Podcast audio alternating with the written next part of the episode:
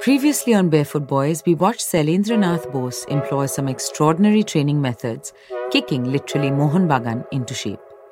And we also heard about the horrors of the Bengal partition and the Indian resistance to it.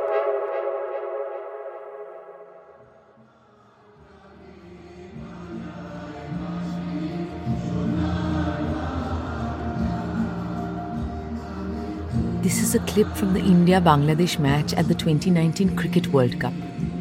What you're hearing is an entire stadium full of people, Indians, Bangladeshis, singing Amar Shonar Bangla. More than a hundred years after Rabindranath Tagore wrote the song that was belted out in streets and stadiums all over Bengal during the time of its partition, it was happening again. Different century, different political reality, different sport even, but same feels. From Luminary, this is Barefoot Boys, a podcast about an Indian football team that went toe to toe with the British and against all odds emerged as a national symbol. A symbol that told a country fighting for independence, we can win. I'm Konkona Sen Sharma.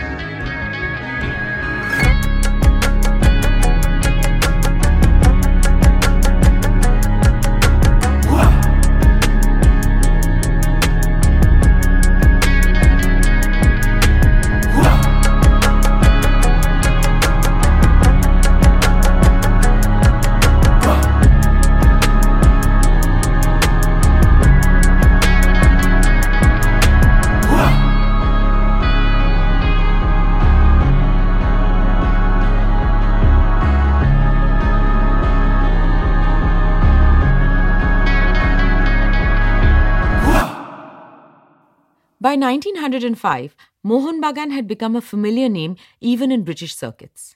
And as everything came to be viewed through the lens of nationalism, so did Bagan. Bagan became the Made in India team. It's no wonder that the best footballers in the country wanted to be a part of what Sailen Bose had set up in Calcutta. His training methods had become folklore. Remember what Shantanu Basu told us? There used to be a huge playing ground. On one side, it ended in an upward slope. So, Shoilen Basu greeted all the players on that field and asked them to run up the slope. But there was a catch. First, there were hose pipes that shot water down the slope, making the mud slushy and making the upward journey much more difficult. And then, Shailen Bose gathered some old friends of his from his army days. He gave them the same kind of boots that the British wore while playing and told them to wear those boots and kick the hell out of the Mohun Bagan players as they tried to climb up the slope. As extreme and backbreaking as it was, several clubs tried to replicate Bagan's methods, and some of them succeeded. But they simply couldn't match Sailen Bose's recruitment. Gone were the days where Mohun Bagan welcomed only employed or college going gentlemen. Sailen Bose brought in a bunch of hard-working athletes, willing to give it their all, willing to embody the spirit of the club. And in Shibdas Bhaduri, he found the perfect role model. Nimble footed, strong, a straightforward centre forward, and extremely good looking. Shibdas Bhaduri was arguably the first Indian football superstar. He was the youngest of the five Bhaduri brothers, hailing from Faridpur district of present day Bangladesh. Here's journalist and historian Somnath Sengupta. The Bhaduri family had a unique connection with Mohun Bagan. In 1890s and 1900s, five out of six Bhaduri brothers played for Mohun Bagan. Three of them became club captains, and two were members of the IFA Shield winning team. Haridas Bhaduri was the first one to join the club. Thanks to his influence, Dijodash, Ramdash, Bijodash, and Shivdash Bhaduri also joined later. Both Bijodash Bhaduri and Shivdash Bhaduri had trained under Dukhiram Mazumdar, but according to Rupak Shah, who is a veteran sports journalist, they didn't enjoy Mazumdar's insistence of playing in boots and the strict fitness regime. With their exceptional dribbling, the uncanny level of understanding they shared, and their seemingly telepathic ability to switch positions to throw off opposing defenders, the Bhaduri brothers slowly emerged as the center of attention. It was like they were dancing, elegant, having fun on the pitch while being equally effective. And unsurprisingly, Mohun Bagan gradually ascended the ranks. Their dominance began in 1904 when they won their first trophy, the Cooch Behar Cup. And in 1905, they played their way through to the finals of the Gladstone Cup. Their British opponents in this match were the mighty Dalhousie Club, the winners of that year's IFA Shield, a technically brilliant, aggressive team with some of the best athletes in the country. Now, it so happened that both teams, Bagan and Dalhousie, were on the same train from Calcutta to Chinsurah where the final was being played. To Bagan's great relief, they noticed that the Dalhousie squad was only seven strong. They were missing four of their star performers. According to many recorded versions of the train journey, a curious Mohun Bagan fan approached a member of the travelling English team to ask why they had just seven players in the group. The player reportedly said, Seven is good enough for Mohun Bagan. Maybe it was a mind game. Or maybe it was because he didn't actually think an Indian team could be good enough to beat them. It is unlikely that he, or anyone else for that matter, would have kept track of the steady growth of the club under Sailen Bose. Bagan's hopes skyrocketed. Dalhousie would have to replace the four missing members with players from their B team, making them an easy target. Jubilant, they began strategizing how to press this unexpected advantage and spent the journey devising ways to test and smash through Dalhousie's weak links in the final. The train pulled up at Chinsurah, the district headquarters of Hooghly. The sleepy town could barely pass for a developed village, but that week, in 1905, it became the meeting point of football and nationalism. People from all over Bengal had travelled to witness the mighty Dalhousie battle the barefooted men. Some were drunk with the idea of nationalism, some driven by their pure love for football. I guess the truth is, most people wanted both a victory against the British neatly packaged into a football tournament, a match just not worth missing. At one corner of the field, the men in maroon and green were warming up for the match when a sudden hush from the crowd turned their heads to where the Dalhousie squad were making their entrance. Bagan's faces fell. The four presumed to be missing Dalhousie stars had made it after all. They must have taken a different train to Chinsurah. How will we stop them? Are we good enough? We need to rethink our entire game plan. There's not enough time. All their training, their positive attitude, their winning spirit seemed to wither away. And in its place, a blanket of doubt. White was superior to brown. White was bigger, superior, and meant to dominate. It was as though Bagan had lost the match even before the whistle. But one man stood tall. Shibdas Bhaduri moved to the front, looked calmly at the worried faces of his team, pointed his fingers at the white footballers warming up, and said, We will attack them from the very beginning before they can settle down. Spring, is that you? Warmer temps mean new Allbirds styles.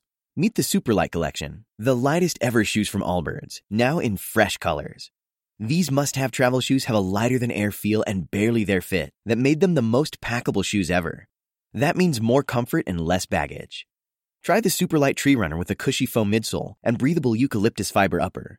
Plus, they're comfy right out of the box. So, what can you do in a Superlight shoe? What can't you do is the better question. And because they're super packable, the real question is, where are you taking them? Experience how Allbirds redefines comfort. Visit allbirds.com and use code SUPER24 for a free pair of socks with a purchase of $48 or more. That's A L L B I R D S.com code SUPER24. Attack right from the beginning? This was not normal, not part of the plan. Their strategy was usually to contain and counter.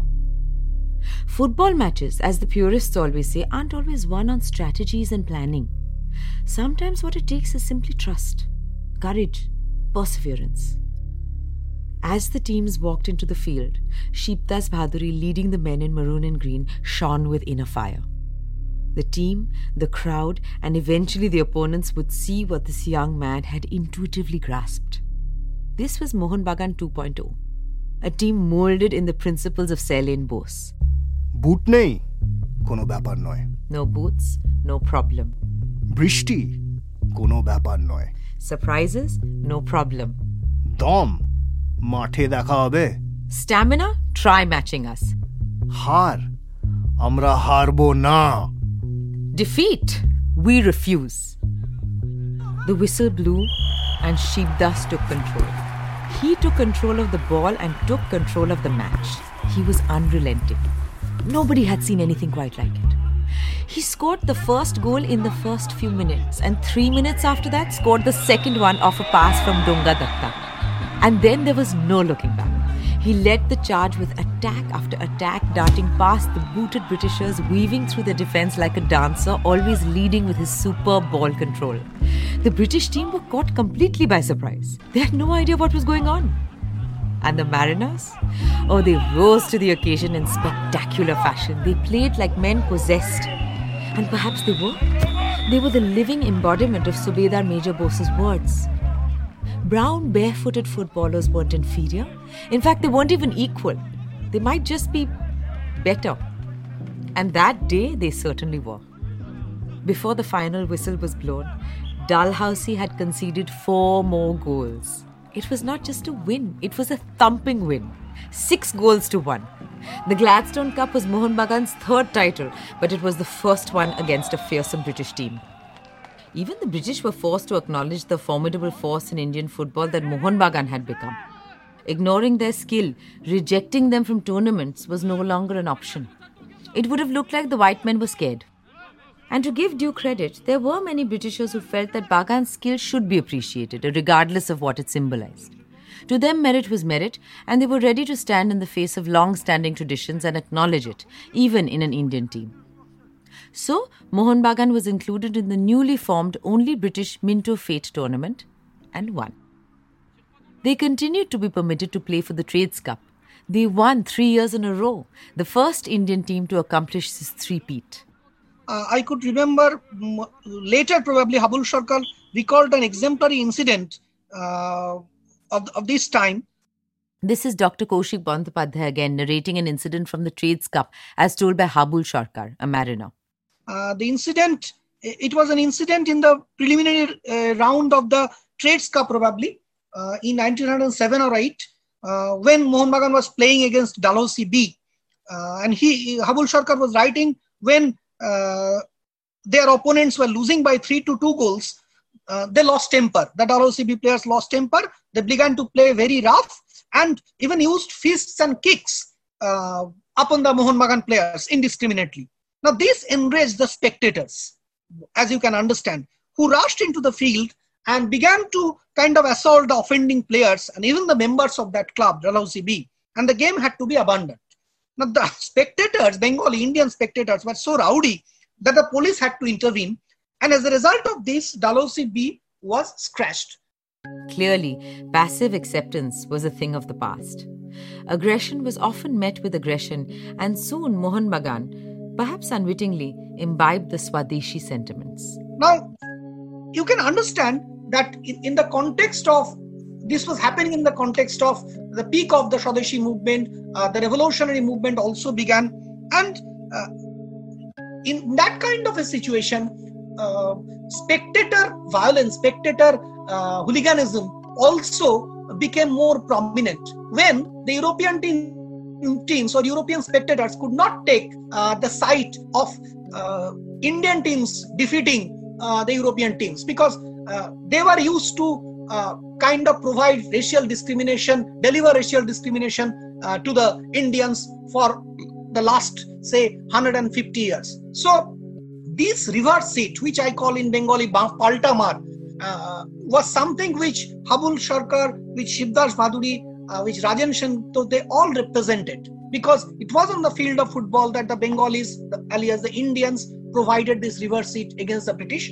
And the Indian spectators gradually took up the mantle, uh, followed the Europe, followed their European counterparts in uh, finding a new outlet for aggression in the football field. They used to kind of return the compliment on the football field, even outside the field, by sometimes uh, making quarrels with the Europeans, European spectators, and beating them heavily. So, uh, this was uh, a kind of very interesting situation when spectator culture in India became nationalist in character and a nationalist colonial binary, imperial binary uh, began to develop.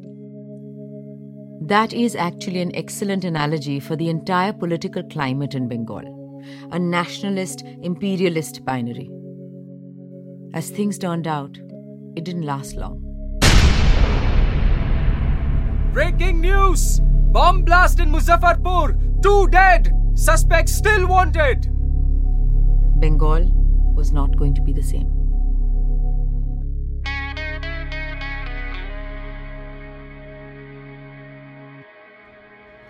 Next time on Barefoot Boys, a chance to view Mohun Bagan's golden run after the partition from under a different lens as things in Bengal turn increasingly violent. Barefoot Boys is a Luminary original podcast produced by Rainshine Entertainment, and you've been listening to me, Konkona Sen Sharma. Gaurav Vaz is our executive producer, Vivek Madan is our director and script supervisor.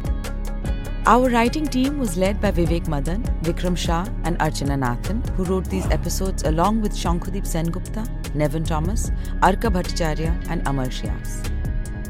We recorded the podcast at Island City Studios with Ashyar Balsara. Sachi Rajadhaksh is our sound designer and audio producer, and Ayan De mixed and mastered these episodes. Thanks to all our guests and experts for their time and valuable inputs. And a special thank you to Sidin Vadukut for his help getting this podcast off the ground. And most of all, thanks to the Omo Rakadosh, 11 men who did the impossible, who taught a country to dream and for a brief moment showed us what freedom felt like long before we were free.